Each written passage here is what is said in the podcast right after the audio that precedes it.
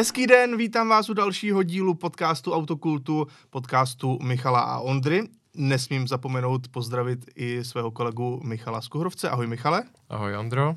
No a dneska opět navážeme na všechny naše předchozí podcasty, budeme rozebírat zajímavé věci, které se udály ve světě automobilů a rozebereme eh, letos, teda respektive dneska to bude hlavně o zajímavé technice, která pochází z Německa, takže pokud jste fandové německých aut, máte se na to těšit a pokud jste fandové netradičních technických řešení, tak rozhodně také. Uh, Michale, my už máme oba za sebou tu dovolenou, to už jsme se bavili tak, tak. nějak i minule. Uh, ty jsi měl plně automobilovou, já bohužel, nebo možná bohudík úplně ne protože já přece jenom se v těch autech pohybuju asi o něco víc ještě než ty. Ty to máš jako jenom jednu část svého biznisu a tak já jsem si od těch aut úplně odbočinul.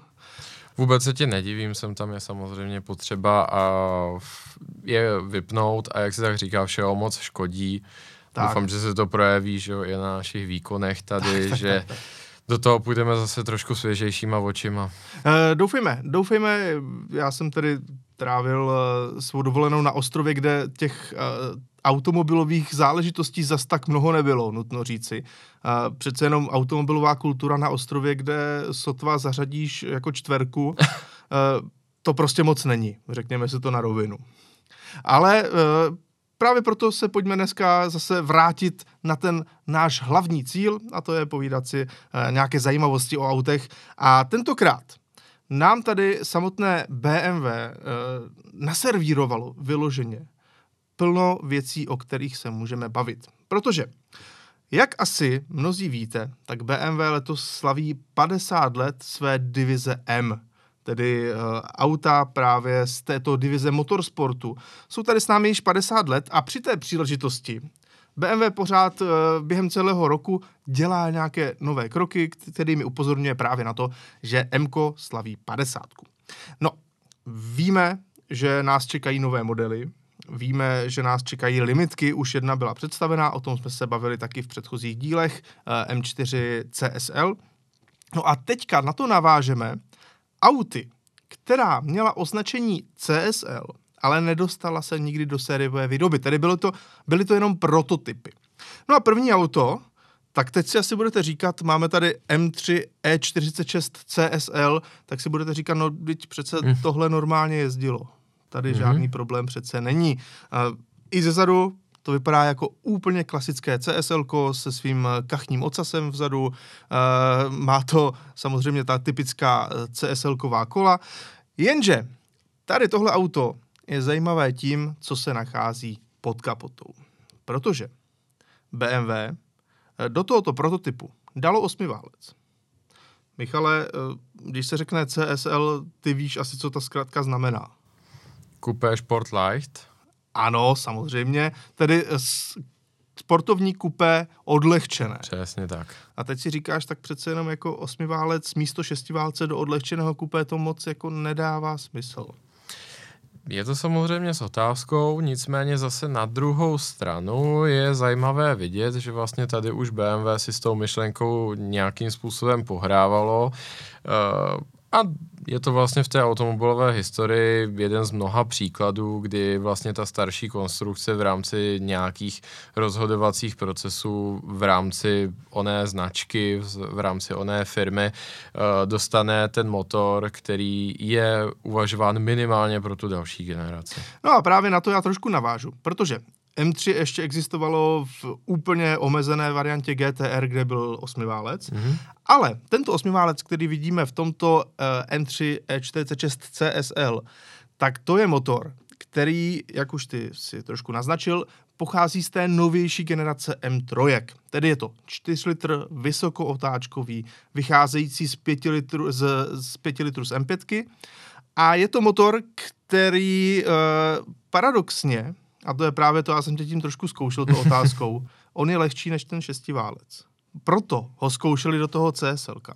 Protože uh, motor v M3 E46 měl katalogově uh, hmotnost 217 kg. Mm-hmm. Tenhle osmiválec, 4 litrový, je motor, který má hmotnost 202 kg. Takže 15 kg ušetřeno na přední nápravě. To opravdu není málo. Tak musím říct, že teď se mě poučil, protože Přiznám se, to jsem opravdu netušil. Uh, že je ta vysokootáčková V8, která má svůj prapůvod v TV desítce, pětilitrové uh, z M5, že je to motor úžasný, to samozřejmě vím, nebo v, je, myslím, všeobecně známo. Mm-hmm. Ty výkony, zvuk, nebo i vůbec uh, dávkovatelnost výkonu, všechno je opravdu úžasné.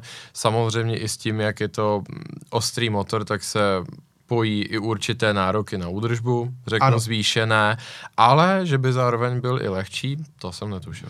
Ono u těchto motorů, oni mají samostatné škrtící klapky, tak jak to u BMW M-kových bavoráků s atmosférickými motory bývá zvykem, takže tam 8 samostatných škrtících klapek. A zrovna tenhle osmiválec oproti tomu desetiválci už je vlastně výrazně, výrazně e, spolehlivější. Samozřejmě, nároky na údržbu tam jsou.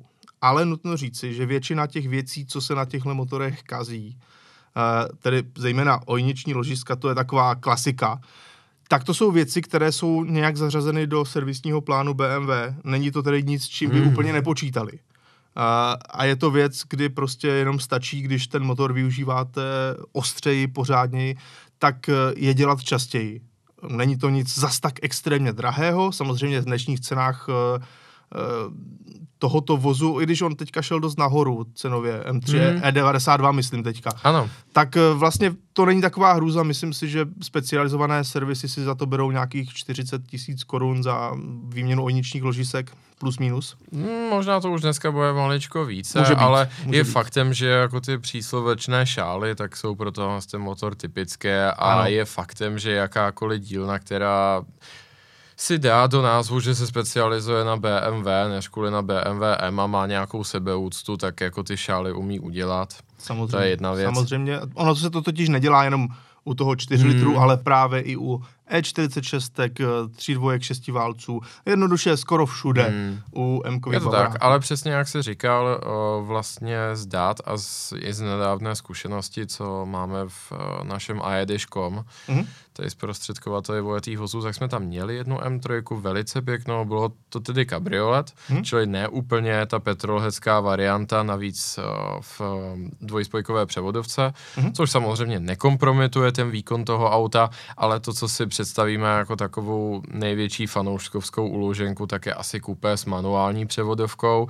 Tohle byl řeknu, jakoby trošičku měkčí derivát M3, no. ale jinak velmi pěkné auto a i tohle to přineslo dost zajímavou cenu, byli jsme tam někde kolem milionu korun. A upřímně si myslím, že s, když by to bylo třeba právě to manuální kupé a tak dále, může to být ještě víc, mm-hmm. uh, což určitě značí uh, pozitivní změnu vůči předchozím letům, protože v těch uh, minulých letech uh, dali se výdat M3 generace E9 něco, schválně říkám něco, protože to může být kabriolet, že jo, pětidveřové a tak dále, tak uh, myslím si, že to dno bylo kolem půl milionu za slušná auta, což jasně. je dneska už pryč. Ano, to je pravda. To už neexistuje vůbec, eh, tyhle auta šly nahoru. No tak eh, vrátíme se tedy zpátky k E46. Tohle CSL byla tady, byl takový pokus, nakonec se to auto do sériové výroby nedostalo, ale BMW ho má pořád někde ve, svých, eh, ve svém depozitáři a ukázalo nám ho takto aspoň prostřednictvím fotek, za což já jsem velmi rád. Ale jdeme na další auto, výrazně zajímavější, které to mělo možná k té sériové výrobě o něco blíže. A to je BMW M5 CSL generace E60. Pro mě, já když jsem byl uh, v letech, kdy tohle auto představili, byl jsem ještě, řekněme, středoškolák, uh, tak uh, to byl takový jako sen. Mně se to hrozně líbilo, to auto, miloval jsem ten zvuk desetiválce, vždycky jsem se v tom chtěl projet, a byl to pro mě takový jako svatý grál, fakt se mi to hrozně líbilo, celková koncepce i vlastně vzhledově tohle auto. Eh, ve výsledku pak samozřejmě časem jsem se s tím projel a některé věci zůstaly tak, jak jsou, ale byl jsem malinko hm, znechucen, řekněme, z převodovky. Uh, eh, SMG mi prostě nikdy nesedlo, asi nikdy nesedne. Myslím si, že ve své době už to šlo možná řešit trošku kom- lepším řešením. Ovšem, zpátky k téhle M5. CSL. Tak eh, tady jde o to, že to auto má skořiplnové sedačky. Bylo určeno k 25 eh, letům výročí eh, BMW M5. Mm-hmm. Ale samozřejmě ono se to pak už krylo s novější generací M5 F10, pokud se nepletu, takže se to úplně do sériové výroby nedostalo. Nicméně tohle auto mělo stále ten desetiválec, co mu naopak chybělo, byly zadní sedačky. Něco jako dneska hmm. má Alfa Romeo GT M uh, Julia, tak uh, právě takhle to bylo řešené i u této M5, takže to bylo čistě dvoumístné auto. Mělo to skořepiny, mělo to karbonovou střechu, uh, mělo to i karbonové sání, jak vidíme tady na této fotce, takže M5 E60 dovedená, řekněme, trošku k té okruhovější dokonalosti. A zajímavé, zajímavé je, že tady se uvažovalo dokonce o dvou různých variantách toho desetiválce. Mm-hmm. Jedna měla objem 5,5, druhá 5,7 litrů.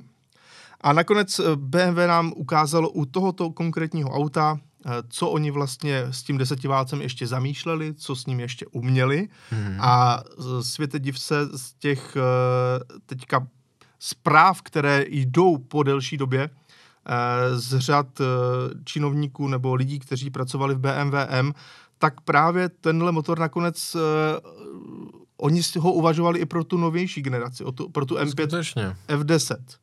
Ale už nastavala nějaká ta emisní dorba a nějaké ty konkurenční vozy, které šly všechny do turbo Michadel hmm. a oni si teda řekli, že půjdou stejným směrem.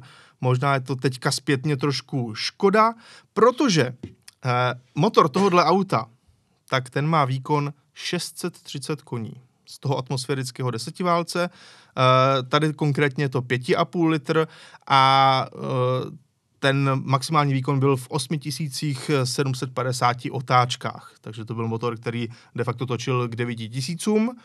No a tohle auto bylo lehčí o 150 kg než běžná M5 E60, která už v té době vlastně byla lehčím autem než konkurenční vozy.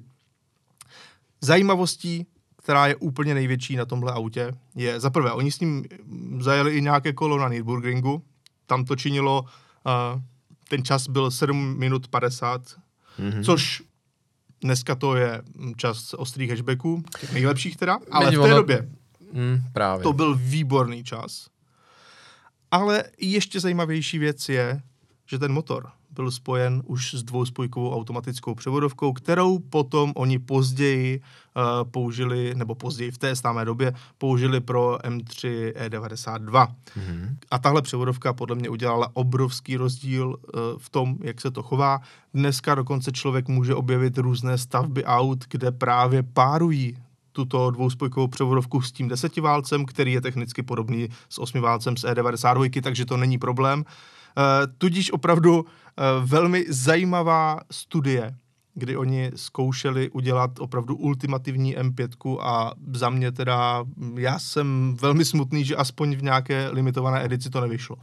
Myslím si, že popravdě, že kdyby to vyšlo, tak by to dneska byl opravdu velký klanot. Určitě. Uh, Byť ve své době by to možná nemělo prodejní úspěch, to je právě protože ono. to byla jiná doba. To je právě ono, protože samozřejmě uh, člověk neví, co má, dokud to nestratí. Ano. A v tomhle tom ohledu uh, já to obchodní rozhodnutí BMW chápu z, a ten přechod na Twin Turbo V8, protože uh, stejně tak jako ty, tak si vzpomínám na ty testy uh, skupinové třeba v časopisech Autocar, Top Gear a tak dále, ano, ano. Uh, kde také jsem obdivoval v, uh, ty krásné snímky a to typické srovnání E63 AMG versus právě tady M5. A samozřejmě, že tehdy to velice často M5 právě pro ty schopnosti pro řidiče vyhrála.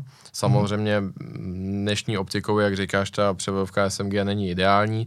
Tehdy ji taky neoznačovali redaktoři zrovna za ideální, ale opět byla to jiná doba ale co chci říct, uh, za předpokladu, že by se nevydali tou cestou těch turbomechadel, je pravděpodobné, že v těch budoucích testech a v té válce o zrychlení a všechny tyhle ty dynamické aspekty, tak by potom výrazně prohrávali, protože uh, ten vývoj byl poměrně neúprosný mm. a to turbomechadlo vám dá, když to tak řeknu, jako super schopnosti tomu autu a za poměrně nižšího snažení, když tak řeknu, toho inženýrského. Protože uh, právě i v těchto z těch testech, na které narážím, tak ty pozdější varianty těch 60 trojek, tak let, kdy měly 700-800 Nm a u těchto z těch těžších aut, v otázkách zrychlení jsou samozřejmě ty newtonmetry klíčové. Ano, souhlasím. A za, a za předpokladu, že s takovým motorem, abych dosáhl toho špičkového výkonu a hlavně nějakých čísel zrychlení, které přiznejme si prodávají, ať už na papíře, tak uh, co se týče toho pocitu, tak jako dosáhnout těch 8750 otáček, to je prostě strašná práce. Je to strašná práce na výdrž toho motoru, je to strašná a na práce na ten engineering. Ro, jako rodinné auto v úvozovkách. Právě. Je to takové asi hodně nadšenecké, řekněme. No máš naprostou pravdu, protože je nutno si uvědomit, že spousta zákazníků na tato auta nejsou prostě čistokrevní petroledi, ale Určitě. jsou to právě, řeknu tátové od rodin vrchoví manažeři, anebo i manažerky, to je jedno, v ně, e, často v těch západoevropských zemích, kterým je upřímně jedno, že je to M5. Prostě chtějí jako ten vrchol toho potravního řetězce v rámci sedanů střední velikosti a chtějí prostě rychlé auto, ale co konkrétně se stará o tu propulzi impulzy dopředu jim je docela jedno. Eh, navíc je potřeba si uvědomit, že v té době BMW dost kopírovalo to, co bylo zrovna ve Formuli 1. Hmm. Sami tam měli svůj monopost a když z deseti válce přešli na osmi válce, tak ono to tak nějak jako všechno na sebe navazovalo. Hmm. A pro tento desetiválec už v té době vlastně jako úplně to místo na trhu zas tak moc nebylo, přicházely nové emisní normy, možná by ho museli uškrtit. Uh, takže v této formě to jednoduše nebylo aplikovatelné. Na druhou stranu nutno říci, že vyjela M5 F10, což eh, takhle zpětně za mě to byla jako nejhorší generace M5. Hmm. Dálniční křižník, eh, problémy s trakcí, ne zas tak záživné auto v podstatě ve všech ohledech, ani co se týče ovladatelnosti. Eh, není to špatné auto, určitě někdo ho bude mít rád, má svoje fanoušky, ale za mě z M5 to bylo jako nejmíň zajímavé auto a největší takové zklamání. Je právě ten paradox, že tady jsem právě předvedl určitou obhajobu toho obchodního rozhodnutí BMW, hmm. dát tam tu V8, protože se ten motor uh, tím, že nepotřebují 5,7 litrů a skoro 9000 otáček a stačí mi dvě turba, hypoteticky to měl být spolehlivější motor, bohužel ta realita byla taková, že je to jeden z nejhorších motorů v moderní historii BMW. No. Ano, byť v té m verzi to malinko víc vydrželo, ale stejně. Malinko. Malinko. Uh, jdeme dále, protože další prototyp je podobný, je to příbuzné auto, je to M6 CSL uh, E63, tedy auto opět s atmosférickým desetiválcem, ale na tomhle voze je zajímavé něco úplně jiného a na první pohled to vidět nejde. Tohle auto má totiž aktivní aerodynamiku a drobné aerodynamické uh, úpravy. Jednu možná objevíš, Michale, i takhle na první pohled. Jsou to zrcátka, která už jsou v tom stejném schématu, jako máme zrcátka dneska na M-kových bavorácích. Mm-hmm. Tedy i s tím vrchním ramínkem, řekněme. Uh, druhá věc je, že to auto mělo aktivní uh, aerodynamiku, tedy aktivní zadní křídlo, a které se vysouvalo samozřejmě uh, ze zvíka kufru, ale mělo aktivní i to přední Eh, křídlo, respektive spíš přední spoiler, který uh, se jednoduše dokázal zatáhnout zpátky uh, pod, tu, pod ten nárazník. Tudíž tohle opět zajímavá věc, uvažovali i o M6 SL, uh, byť tady opravdu šlo v prvé řadě o, řekněme, ten aerodynamický paket, mm-hmm O nějakých větších úpravách eh, motorového prostoru se úplně nezmiňují, ale mělo by to být podobné eh, jako u právě předchozí M5. Opět velmi zajímavé. Eh, co mě na tomhle tom konkrétně zaujalo, je fakt, že vlastně ani ty budoucí modely šestkové mm-hmm. řady v M-kových variantách, které se tady dneska přelily do osmičkové řady, mm-hmm. tak vlastně do dneška aktivní aerodynamiku nepoužívají. Nebo ne úplně minimálně, je-li tam skutečně něco. A naopak, co mi tohle z toho křídlo uh, připomíná nejvíc, uh, je jednotka, která se později dostala na 3GT a 5GT. Ano, Možná ano, ano. je to právě kvůli Pravda. tomu tvaru kufru, který má ten, když to tak řeknu, benglovský hrb, který je do dneška výrazný na těch GTčkových variantách. Mhm. To máš naprostou pravdu. A jdeme na poslední z těch ukázaných prototypů. Tentokrát je to novější auto a je to BMW M2 CSL prototyp. Tady je zajímavé, že je to vlastně auto, které se samozřejmě nedostalo do výroby a tu ostřejší variantu si nechalo pro sebe eh, jenom eh, M4, respektive příbuzné auto s tímto, což byla M4, kde bylo M4 GTS. No a tohle auto vlastně na to GTS tak nějak eh, navazuje v mnoha ohledech. Má eh, taky kořepinová sedadla, má eh, rám za, za sedačkama, má ten agresivní aeropaket a má výkon 450 koní a je to jenom dvoumístná verze. Mm-hmm. Představenstvo BMW tohle auto mělo tak nějak na stole podobně jako tu variantu M2 CS, která se nakonec do výroby dostala.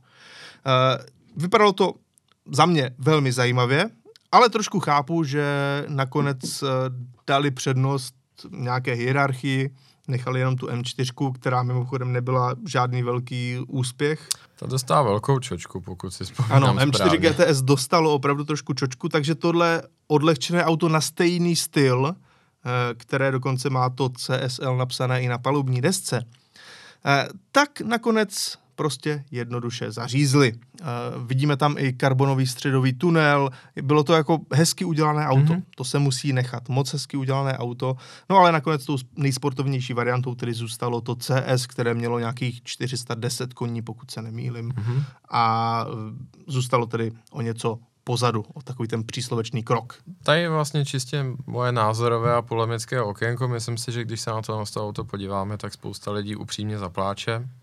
Protože 100%. BMW M2, obzvlášť té faceliftové variantě, je univerzálně milované auto, získalo si prostě obrovské množství fanoušků, i v Česku jich je dost. A i to CS se spoustě lidem líbilo, pokud vím, tak se to prodávalo velice lehko, to auto. Ano. Uh, pamatuju si, že právě ty jsi mi ho tehdy představil. Uh, Ano, byli jsme se projet V v jednom době odpoledni. s tvým Caymanem GT4. Jo, jo, jo. A to je právě to, co chci tady říct, že uh, chtě nechtě, tak prostě ty modely se na nějakým způsobem na trhu potkávají a typicky soupeří o zákazníky, kteří jsou podobně naladěni. Mhm. A upřímně, Uh, to CSO ve spoustě testů, nevím jestli i v tom svém si došel ke stejnému závěru, Mhm. tak uh, trpělo na jednu věc, nestálo úplně málo, byla to jakoby limitovaná edice a bylo hezky zpracované a to všechno samozřejmě nádhera, ale nestálo úplně málo a velká část těch recenzentů, od kterých jsem četl jejich články, řeklo, že to za ten příplatek tak úplně nestojí. Přičemž právě ten jeho přirozený konkurent je ta GT4, která ale od normálního Caymanu je obrovský skok dopředu. Ano, A právě směrem k tomu hardcoreu, když to tak řeknu. A tak se tady tak jako ptám, nebylo tohle ta lepší varianta? rovnou jít do toho Právě, nejostřejšího. Právě. No. Já, já si myslím, že BMW, jako říkám, je to můj osobní názor, samozřejmě oni to vidí jinak. Za předpokladu, že se jim za tu cenu, kterou to stálo, podařilo vyprodat to CSO, tak to nejspíš bylo šťastné rozhodnutí, protože to stálo podobně jako ta GT4 a těch změn oproti standardní M2 tam zase nebylo tolik. Za předpokladu, že by to CSL stálo opět podobnou tu cenu, což se považuji říct, že už nemohlo stát o tolik víc, protože ono to tu GT4 i tak překonalo cenově. I to CS. Ano. Tak je otázka, jestli by to byl tak dobrý business case pro BMW, ale myslím si, že v srdcích fanoušků a těch odborné veřejnosti, jako si třeba ty a tak dále, takže by si to tu svoji existenci obhájilo líp, protože pak by proti sobě stála dvě auta, která mají v oboje klec, z kořepiny a pevnou aerodynamiku v podobě zadního křídla. Byla by si mnohem podobnější a myslím si, že i třeba na Nordschleife a ve všech těchhle z těch typických jako kolbištích, tak by to CSLO obstálo proti tomu, c- G, proti té GT4 líp. Určitě. Na druhou stranu, já si osobně myslím, že oni jak viděli právě ten nepříjemný fakt, že M4 GTS dostalo docela bídu, hmm. eh, tak se rozhodli, že vlastně radši touhle cestou ani nepůjdou toho největšího hardcoreu, že stejně by všichni řekli, že to Porsche je lepší. Eh, hmm. Byť to třeba v téhle, v téhle situaci eh, nevíme, jaké by to auto bylo.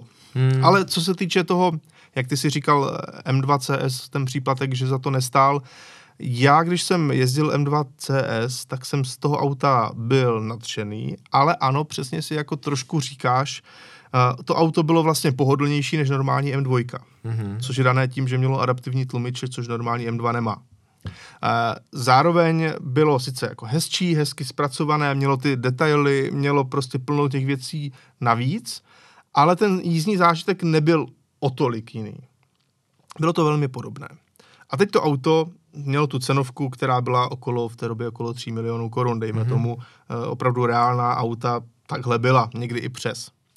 No a když si člověk vezme, že ještě o pár let zpátky, když přicházela M2 Competition, ta klasická verze, de facto faceliftovaná, ale už to mělo stejný motor, byť o něco slabší a tak dále, tak dále, tak když to auto přicházelo, tak e, já jsem třeba na něj měl jednu nabídku, kdy to auto bylo za milion bez daně.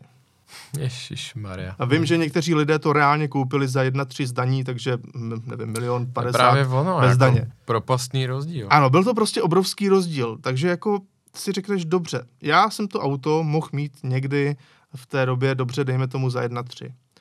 A potom vidíš, že tohle stojí de facto skoro třikrát, dvakrát tolik a říkáš si, má to tu cenu? Ano, pro plno lidí jo, je to nějaká limitka, je to CSO, vypadá to líp, jezdí to líp. Eh, jako jasně. vzhledově se mi to fakt líbí. Ano, bylo to moc hezké auto.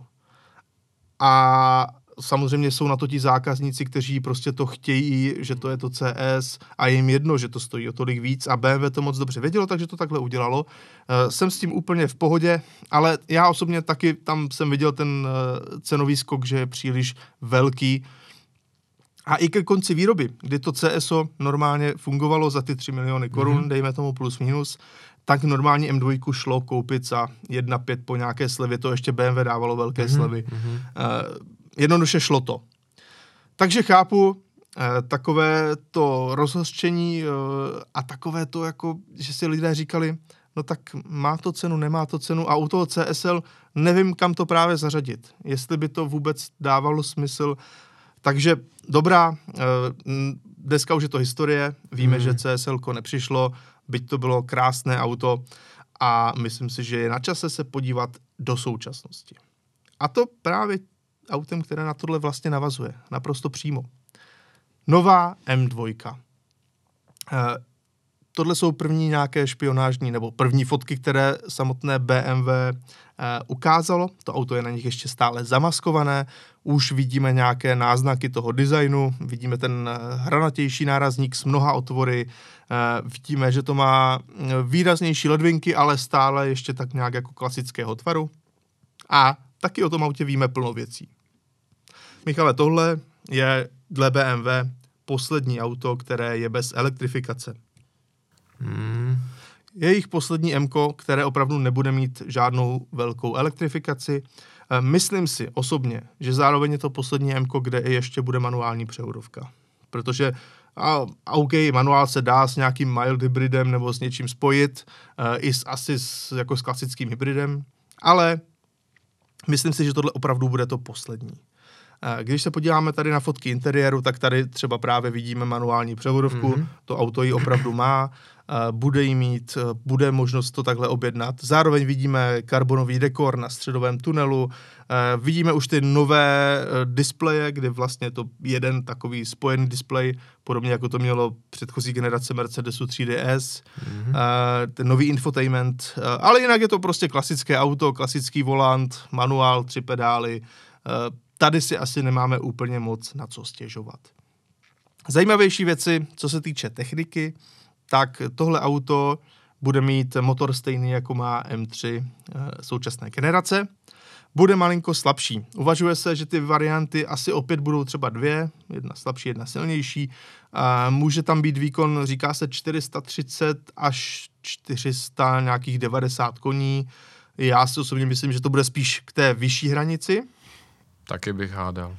A to auto se testuje v současné době na Salzburgringu a tam zajíždí stejné časy jako právě M2 CS. Takže by to mělo navazovat výkonově na, na to CSO. Já se teda obávám, že to bude navazovat i cenově spíš na to CSO mm-hmm. s nějakou výbavou, ale to tak prostě je. Dneska už i Time 3 je relativně drahé auto, ale zase je to relativní právě s ohledem na to, co si za dané peníze vůbec koupíš ale mělo by to být prostě to klasické sportovní kupé BMW se vším všudy. Druhá možnost je automatická 8-stupňová převodovka. Vždycky to bude pohon zadních kol, to už víme. A to auto by mělo se představit eh, letos někdy v září a do výroby nebo k zákazníkům by mělo doputovat na jaře příštího roku. Tudíž, Michale, jaké jsou tvé dojmy? Myslíš si, že to je jako správná uh, cesta nebo podsta, že vůbec ještě jako má cenu si třeba tohle auto koupit. Já si totiž o sobě myslím, že to je takový jako ještě ten černý, uh, takový ten prostě svatý grál toho BMW a pak už de facto to bude všechno trošku jinak. Já se upřímně trošku bojím jako vynášet tyhle ty soudy, protože uh, v tuhle tu chvíli už to relativně trvá dlouho. Mm-hmm. Uh, ty polemiky o tom, že je něco poslední a že už to nebude Chápu. a tak dále, jsou tady od roku 2000 13 bych tak řekl, asi tak od momentu, kdy GT3 991 přešla plně na PDK. Ano, a pak jsme všichni plakali tak strašně moc, až teda vlastně Porsche se vrátilo k manuálu a udrželo na živou atmosféry a všechno. Takže takhle, upřímně lidi dokud kupujete, dá se udržet úplně všechno to, protože ve finále všechno je to jenom o penězích. Ty automobilky, ty auta nevyrábějí jen tak, vyrábějí je kvůli tomu, aby vydělali. Samozřejmě. Takže dokud se to prodává, dá se to vyrábět. Nicméně, souhlasím s tebou, je tu samozřejmě ten regulatorní tlak a Nebudeme tady asi zabíhat úplně do detailu, ale všichni jsme četli zprávy a tento podcast je aktuální, takže víme, že Evropská unie schválila onen obecný rámec, který by měl vyloučit spalovací motory po roce 2035. Já bych tomu jenom dodal, eh, zatím to vypadá tak, Jo, ať ještě nepani, ne, nepanikaříme trošku zbytečně. Jsem rád, že mě dodáš, protože nechci ano. tady rozvíjet paniku, chci právě ano, ano. říct ať to smířlivější. úplně zbytečně. Za prvé, zatím to vypadá, že to bude uh, omezení na homologaci aut, což znamená, že auta, která budou homologovaná ještě předtím, by se měla dál třeba prodávat. Mm-hmm. Jo, takže když v roce, v roce 2034 ještě někdo dokáže homologovat klasické spalovací auto, tak třeba následujících 10 let ho teoreticky mm-hmm. může nadále prodávat. Druhá věc je, že tento návrh ještě musí schválit jednotlivé členské země což si myslím, že některé země rozhodně neschválí. A to je právě mimo jiné to, co jsem chtěl říct, protože uh, Evropský parlament je samozřejmě jedna věc, ale jak víme, tak Evropská unie jako subjekt mezinárodního práva dlouhodobě bojuje s jednou věcí, říká se tomu demokratický deficit. Jinými slovy, že k tomu europoslanci se dojde řetězcem jako typicky dvou až pěti různých dalších mezikroků mm-hmm. a tak popravdě, víš, kdo je tvůj europoslanec?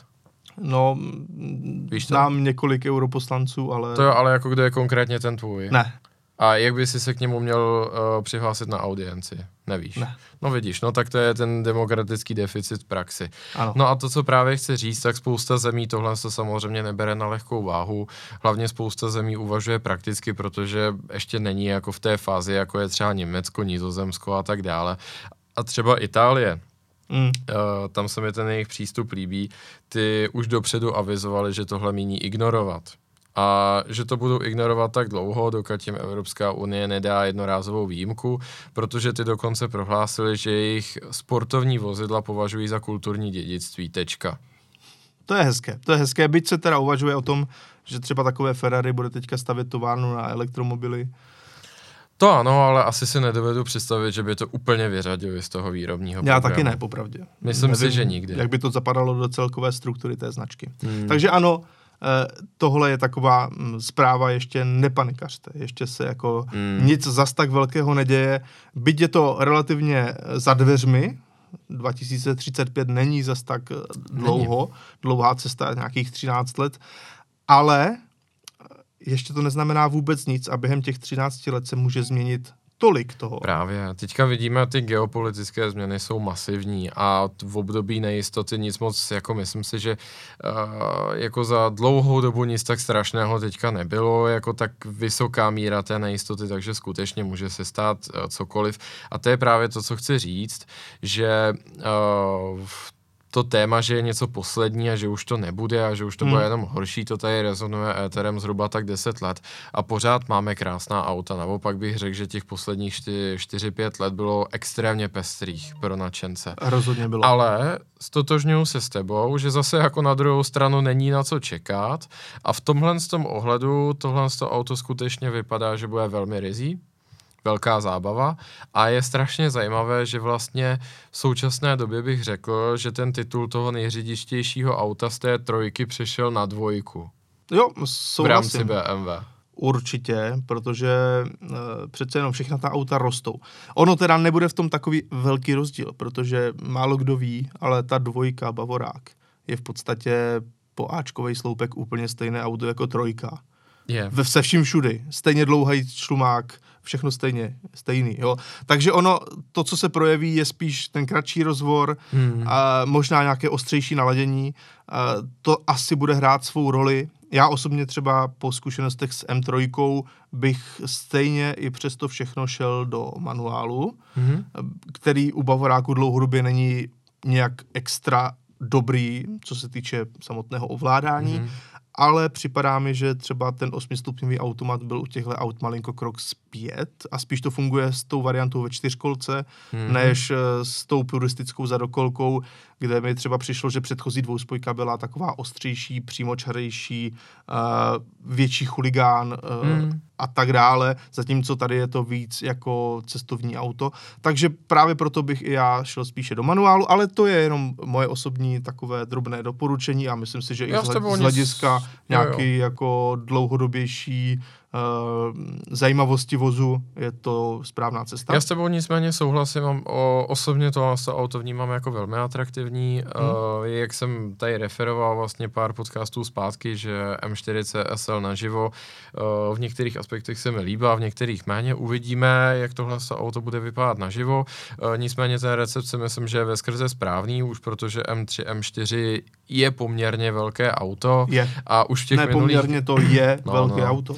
A už v těch minulých generacích si to vybíralo den na jedné věci, která se mi úplně nelíbila, že právě kvůli velikosti té kasle, tak inženýři zjevně museli jako tam dát hodně tvrdý ten podvozek, což rezultovalo v poměrně jako tvrdou jízdu za všech okolností, což ale právě ta předchozí M2CS, jak jsme tehdy ukázal, prostě na tohle tolik netrpěla. Mm-hmm. A bylo to auto takové, řeknu, jako opravdu správné velikosti, přitom ten výkon tam byl nerozeznatelně menší vůči M3, M4 z pohledu řidiče a nějakého toho zážitku. Takže já se s tebou stotožňuji, i za mě manuál, tohle z toho auto, vypadá to extrémně nadějně. Ano, takže počkáme, počkáme si do září, kdy se to auto má ukázat eh, celkově, zatím tedy pozitivní dojmy, pozitivní vibes, jak by se dneska řeklo. A můžeme přes, překročit dál a teďka to bude velký skok. Protože velký. další auto, které se v posledních dnech ukázalo, tak je rovnou auto, které je asi technicky vůbec to nejsložitější jaké kdy kdo vyrobil, co se týče silničních vozů. A je to Mercedes AMG One.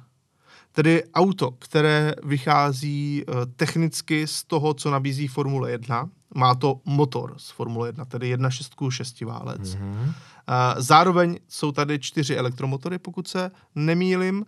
A je to auto, na které se hrozně dlouho čekalo. Mercedes měl obrovské problémy ho vůbec dostat do výroby, protože mezi tím, co oni ho začali vyrábět, tak se změnil celá, změnila se vlastně celá situace na trhu. Přišel nějaký Dieselgate, přišel velký tlak na nižší emise vozů. Eh, přišlo mnoho dalších takovýchhle věcí, které eh, najednou začaly svazovat tento vůz, na, třeba například eh, filtr pevných částic mm-hmm. pro mhm. benzinové motory. No a ve výsledku tedy z toho vzniklo auto, které možná pro někoho může být malinko zklamáním, že přišlo za prvé pozdě, že ty výkony už nejsou zas takové, jak by člověk očekával, ale já v tom vidím pořád takovou nějakou výkladní skříň toho, co je vůbec možné. Tady vidíme už auto na značkách, se vším mm-hmm. všudy. A Michale, tohle bude spíše tvoje parketa, abys nám řekl, co všechno tohle auto má, co umí a hlavně, jak se právě liší oproti tomu původnímu návrhu, který byl někde, pokud se nepletu, z roku 2017. Naprosto správně. Tím bych býval začal, takže děkuju. Uh... Stejně tak se stotožňuji s tebou, že je to ta ona výkladní skříň. A to z jednoho dů, prostého důvodu. To zadání uh, pro toto auto v tom roce 2017 ho tedy zveřejnili, ale oni ho zveřejnili ve formě, která minimálně vizuálně je hodně podobná tomu, co máme dnes. Takže ty úvahy musely být ještě výrazně starší. Typoval bych tak o rok a půl cirka. No to minimálně, ano. Minimálně. Uh, to, ten nejambicioznější prvek toho zadání je, že se má jednat o oslavu dominance ve Formuli 1, tudíž ten agregát je zcela převzat z Formule 1, čili 1.6 motor V6 za použití turbodmychadel a opravdu řeknu nejen marketingové nálepky na systém sběru energie při brždění, ale skutečně ten pravověrný KERS jak ho používá Formule 1. Čili extrémně rychlé nabíjení, extrémně rychlé vybíjení. Ano. Čistě honba za výkonem a rekuperace energie při brždění. No, co je na tom uh, vlastně tak ambiciozního, možná ptáte se. Uh, pojďme si to schrnout. Formule 1 je královna motorsportu. Tam 10 tisíc ani 100 tisíce euro neznamenají nic. To se vyhodí v oknem během tří minut pokud do něčeho pilot šťouchne, tak dokonce ve zlomku vteřiny. Uh, stejně tak, těch motorů na sezónu máte X. Samozřejmě, dneska se to snižuje, ale pořád jich je víc než dost. A ta sezóna, to jsou jednotky tisíc kilometrů na každý ten monopost v součtu. Známe to teďka z poslední velké ceny, že ty motory opravdu u některých týmů nedrží úplně tolik. Um, ty jsme to musel připomenout. To, ano, ano, já vím, ty jako velký tyfosy uh, Ferrari, hmm. tak tohle asi není úplně jednoduché poslouchat, ale bohužel uh, tam ta spolehlivost opravdu se jedná uh, o jednotky závodů, řekněme. No, to, to bylo k pláči, ale tak jako to to vynechme teďka. Ano. Ne, ne, to... Ale jenom tím chci demonstrovat, jak mm. ten motor Formule 1 vlastně v reálu je choulostivá záležitost. Je, extrémně. A jak je to jako specifická věc, která je dělaná jenom proto, aby to podávalo ten nejvyšší výkon a ta výdrž toho se opravdu počítá v hodinách. Přesně tak. Uh, nemluvě o tom, že už ty kapaliny, se kterými ten motor pracuje, jsou naprosto exotické. Do toho se nelije normální destilovaná voda, do toho se nelije normální olej. A stejně tak ta spotřeba paliva je samozřejmě na kila na kolo nejsou to litry na 100 kilometrů. Přičemž uh, s, osobní auto nebo auto, které má značky, musí pracovat s takovými nudnými věcmi, jako je dojezd od pumpy k pumpě, nebo prostě, aby ten motor nezačal z ničeho nic hořet. A ano. hlavně, hlavně, co je tam asi úplně největší noční můra, nebo jedna z největších nočních můr je to, že auto, pozor, teď jako zamysleme se, stojí s nastartovaným motorem. Formule 1 nikdy nestojí s nastartovaným motorem. Formule 1 se začne přehřívat, když přední safety car jede pomalu. Přičemž safety car, třeba dneska je to AMG GTR Black Series, tak pokud nejede na 90% svých schopností, tak ta formule se začíná přehřívat. Když tam formule stojí na startu, tak ty boční kapsy jsou napěchovány suchým ledem, aby se to uchladilo. Ano, víme i v boxech, když zajedou do boxu, tak okamžitě tam přiběhnou Přesně uh, tak. mechanici a dají do toho sání vlastně nějaký suchý led nebo pouští, foukají tam vzduch. Vůbec ten teplotní management je naprosté šílenství u toho agregátu F1, protože to je to chlazení. Ale zase na druhou stranu, motor F1 předpokládám, někteří posluchači a diváci možná vědí, někteří ne, nejde nastartovat, pokud v něm není předehřátý olej.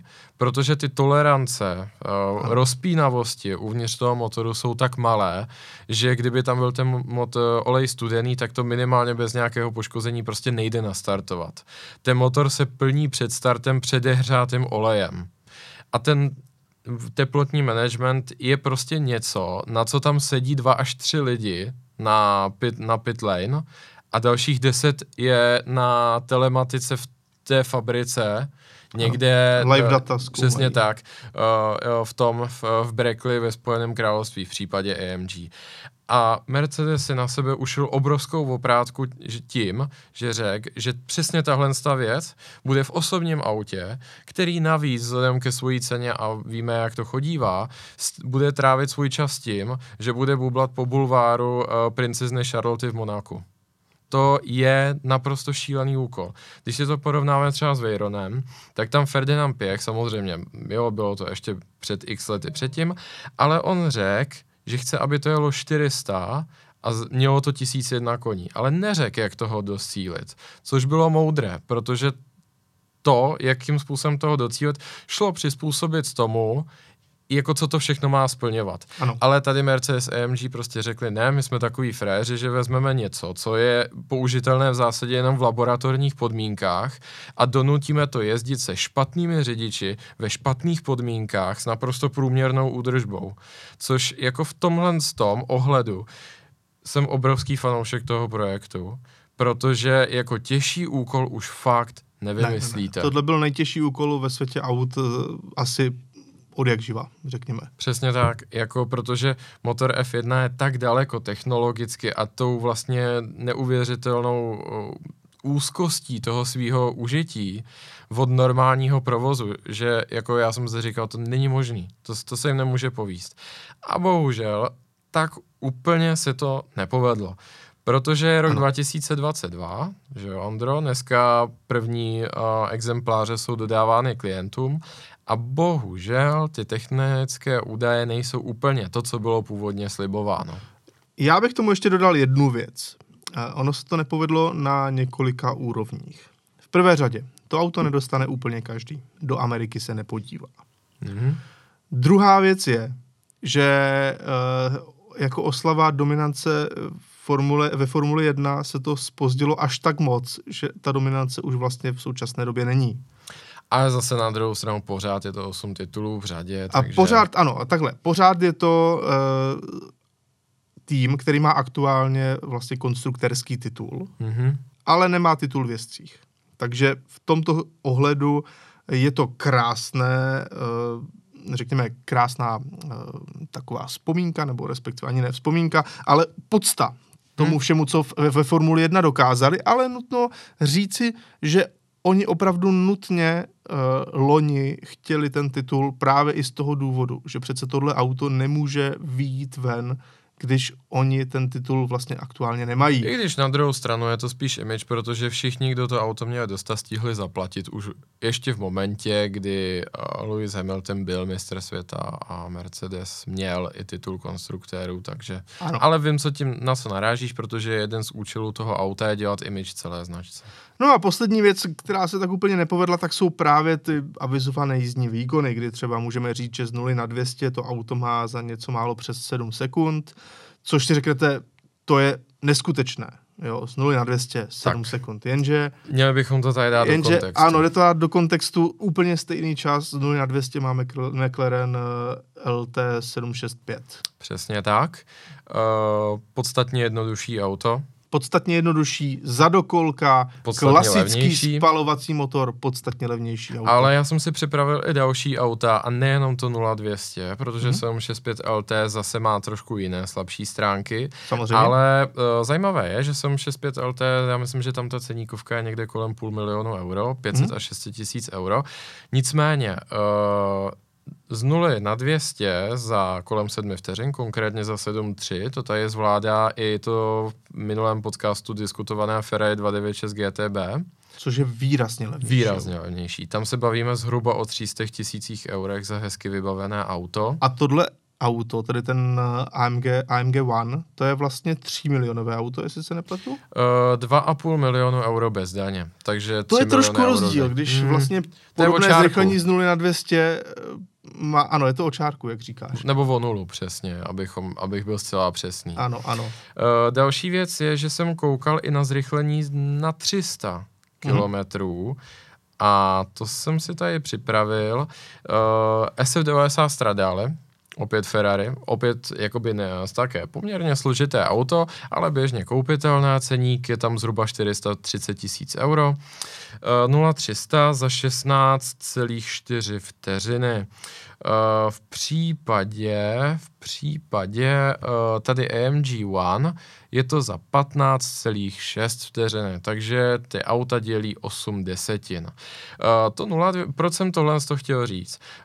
Velká část teďka odborné veřejnosti a dalších prostě komentátorů vzala to 0,200, ale já jsem si říkal, OK, tam by to třeba úplně nebylo fér, Chápu. protože na těch 200 dneska už zrychluje spousta aut rychle, ale pojďme se podívat na tu metu ještě jinou, kde se může lámat ten chleba a tak jsem si říkal, podíváme se na tu třístovku, ale bohužel ani tam jako to AMG One úplně to řeknu konvenční auto v podobě té SF90 na hlavu neporazí. A už tím spíš ne Chiron a další. No, on ten, ono to jádro podle je v jedné věci. Uh, AMG One dostalo své jméno podle toho, že poměr výkonu a hmotnosti měl být jedna ku jedné. Tudíž tisíc koní, tisíc kilo, nebo oni původně počítali s tím, že to bude ještě víc než tisíc koní. Mm. Že tedy ten mýtický poměr jednak k jedné bude překonán. Bohužel to se nepovedlo. Podle DIN je uh, pa, podle DIN uh, směrnice je uh, váha vozidla připraveného k jízdě 1695 kg. To se což, nepovedlo poměrně hodně. Což věru není málo, to je je to poměrně snadné, je to 169,5% původně slibované váhy. Uh, já se Mercedesu nedivím, já to chápu, proč to takhle skončilo, protože všechno to, co jsem tady popisoval, se muselo nějakým způsobem řešit a to se řeší tím, že se vystuží materiály, že se přidají chladiče, že se přidají větráky, mm-hmm. že se přidají řídící jednotky, že se přidá tlumení, protože testovací piloti říkali, že jedna z věcí, která byla během toho testování úplně jako nejbrutálnější, byl hluk, protože ten motor je neuvěřitelně syrový. Nemluvě o tom, že motor F1 má volnoběh zhruba 2,5 tisíce otáček. Hmm. To by si u sériového auta nemohli dovolit, protože to by nikdo nepřežil v té kabině. Další věc je, že ty původní elektromotory na přední nápravě, ty kersové, dělali kolem 110 decibel při rekuperaci. Dovedete si to představit, to by bylo nesnesitelné v tom autě. A jako ne všichni ti kupci, co dají těch 2,5 milionu euro bez daně, tak jsou ochotni takov, takovou torturu snášet. Byť, byť je to jádro toho auta. Takže uh, budu rád, když tomu řekneš svůj pohled na věc. Já bych Ondro... možná, možná ještě doplnil vlastně, jaké jsou ty celkové údaje mm-hmm. u tohoto vozu. Máme Pojďme tady 1063 koní, máme to tady dokonce uh, velkým uh, dané na obrazovku. Uh, ten motor točí až 11 000 otáček, přičemž ve Formule 1, pokud se nepletu, je to nějakých 13-14 tisíc. 13,5, 14, no. Tak, e, takže máme tady 1063 koní na nějakých 1690 kilo. E, I proto vlastně to zrychlení z 0 na 100 či z 0 na 200 není zas až tak zásadní, byť je teda velmi rychle, ale, ale přece jenom dneska už mnohem levnější auta dosahují podobných hodnot. Mm-hmm. No a co se týče uh, takové nějaké zajímavé věci, tak mě na tom autě zaujala jedna věc. Uh, ono to používá automatizovanou sedmistupňovou převodovku. Ale není to dvouspojka. Mělo by to být jednospojková převodovka. Mm-hmm.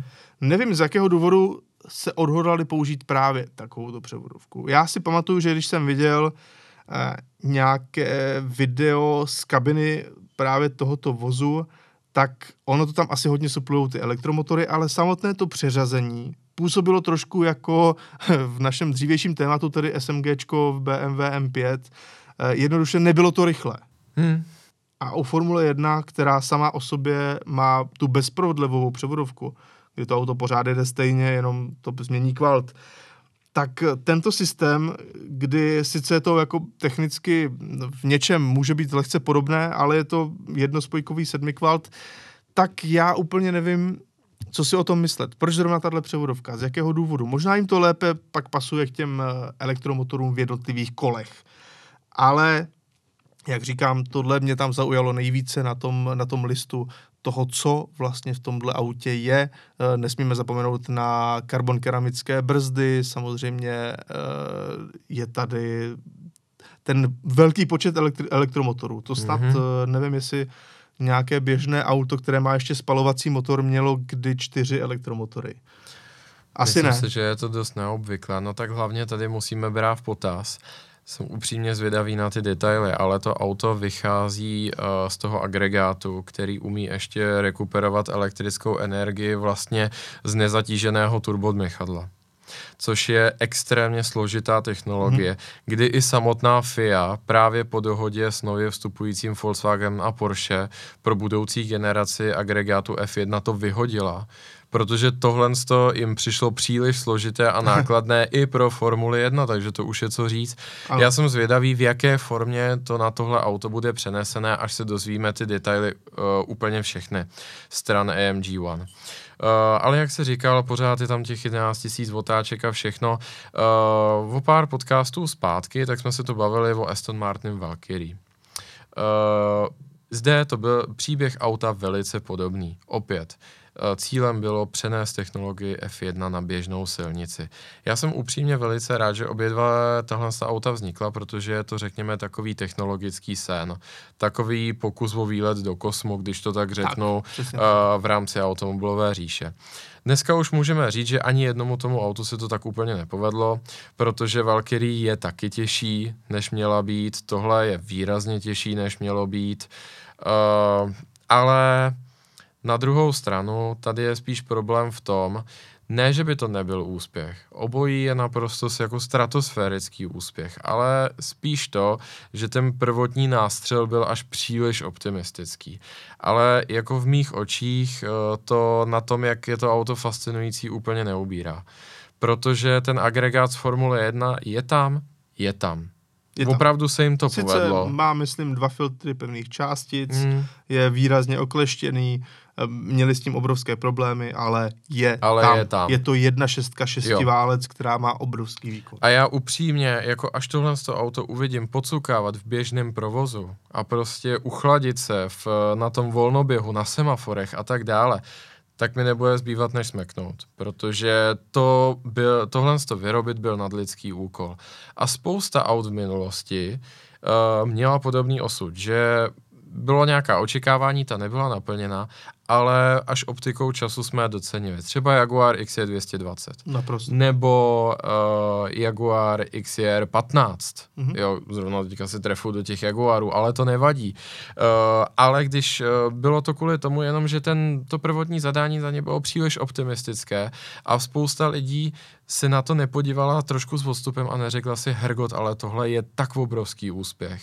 A trvalo až pár let, než to lidem došlo. Myslím si, že tohle to auto, jestli ta negativní publicita z toho, že se tam prostě nepovedlo dodržet jednak jedný a že to prostě nemá všechna ta data, jak byla původně slibovaná, tak i kdyby tyhle ty nářky nad tím přehlušily to, co to je, tak jako já k tomu budu mít obdiv pořád. E, naprosto souhlasím. Ještě jsem tady dal na obrazovku volant, který mm-hmm. mi sám o sobě přijde extrémně zajímavý. Nejen, je. že má trošku tvar právě toho závodního volantu, který, který má Formule 1. Má tam i ty nahoře diody. To není až tak jako zvláštní. Mě na něm baví kombinace těch klasických, eh, řekněme, ovladačů Mercedesu, které najdete v každém Ečkovém taxíku, mm-hmm. s ovladači, kde je prostě tlačítko DRS, tlačítko mm-hmm. pás, eh, neutrál, všechno je to jak takhle na volantu. Dokonce je tady i tlačítko PIT, tedy asi omezují, omezují, omezovač rychlosti mm-hmm. právě do pit lane, jo. Uh, přesně ve stylu Formule 1. To mě fascinuje, že vlastně takhle udělali tento speciální volant, který je karbonový, který spojuje tyhle dva naprosto nespojitelné světy. Tam je hlasové ovládání, zvedání uh, hovoru telefonem, uh, takové ty dotykové plošky, kterými člověk ovládá infotainment a k tomu tlačítko DRS to mě naprosto dostává jo, to a je to taky. jako úžasná to, záležitost. To mě baví strašně moc, jak říkáš, jako pár milimetrů jako od touchpadu, kterým se ovládá navigace a kterým vezmete hovor, tak, tak je uh, deaktivace vlastně eh, přítlačné síly, že jo, to, to DRS. A t, jako to mě neskutečně baví tohle. Si představte, že a to auto by mělo mít, pokud se nepletu, snad kolem tuny přítlaku, jako v maximálním tom. Mm-hmm. Si představte, jako že máte něco, čím jedete naplno o růž ve spa a najednou můžete vzít hovor a jako halo, jo, dobrý den, tady je rohlík, vezeme vám zásilku, prostě pohoda, že jo. ano, ano, ano. Uh, takže jako tohle to mě extrémně baví. A ještě teda, co se týče těch suchých čísel, za který teďka to auto dostalo poměrně čočku, furt je vidím ještě jednu naději. Právě vzhledem k tomu obrovskému množství aerodynamiky a pneumatik, které jsou na tom autě použitý, upřímně si myslím, že by se Mercedes ještě jakoby z toho, z té kritiky mohl vykoupit tím, že by někdy zajeli nějaký čas. A upřímně si myslím, že třeba taková Jasmarina, Spa a tyhle ty okruhy s delšími ano, táhlými ano. zatáčkami by tomuhle auto mohli dát dost šancí. Protože třeba v porovnání s tou 765, tak říkám, podstatně radikálnější v obutí, tankers a elektromotory na přední nápravě budou taky pomáhat. A samozřejmě ta aktivní aerodynamika, která podle těch špionážních videí je extrémně rychlá a zajímavá. Naprosto s tebou souhlasím, právě jsem chtěl říct takhle na závěr, že na časy na okruhu s tímhle autem se těším extrémně, protože to by mohlo být opravdu, eh, tam by se mohlo pros, jednoduše eh, poznat ten rozdíl, ten mm-hmm. obrovský rozdíl, který právě ta technologie může přinést. Jo a poslední číslo na závěr, eh, ten motor má udávanou výdrž okolo 50 tisíc kilometrů, což je opět velmi, velmi dobré číslo, je na to podle mě nějaká dokonce záruka v tomto ohledu. Mm-hmm. Uh, protože za prvé, myslím si, že většina těch aut nemá šanci tyhle kilometry ani najet, uh, ale když už se o to někdo pokusí, tak najet s motorem z Formule 1 50 tisíc kilometrů uh, je opravdu, opravdu velmi solidní a unikátní věc. Tudíž tím se dneska rozloučíme eh, s tímto podcastem. Já děkuji, že jste nás poslouchali či sledovali na YouTube a za týden jsme tady opět znovu. Děkujeme.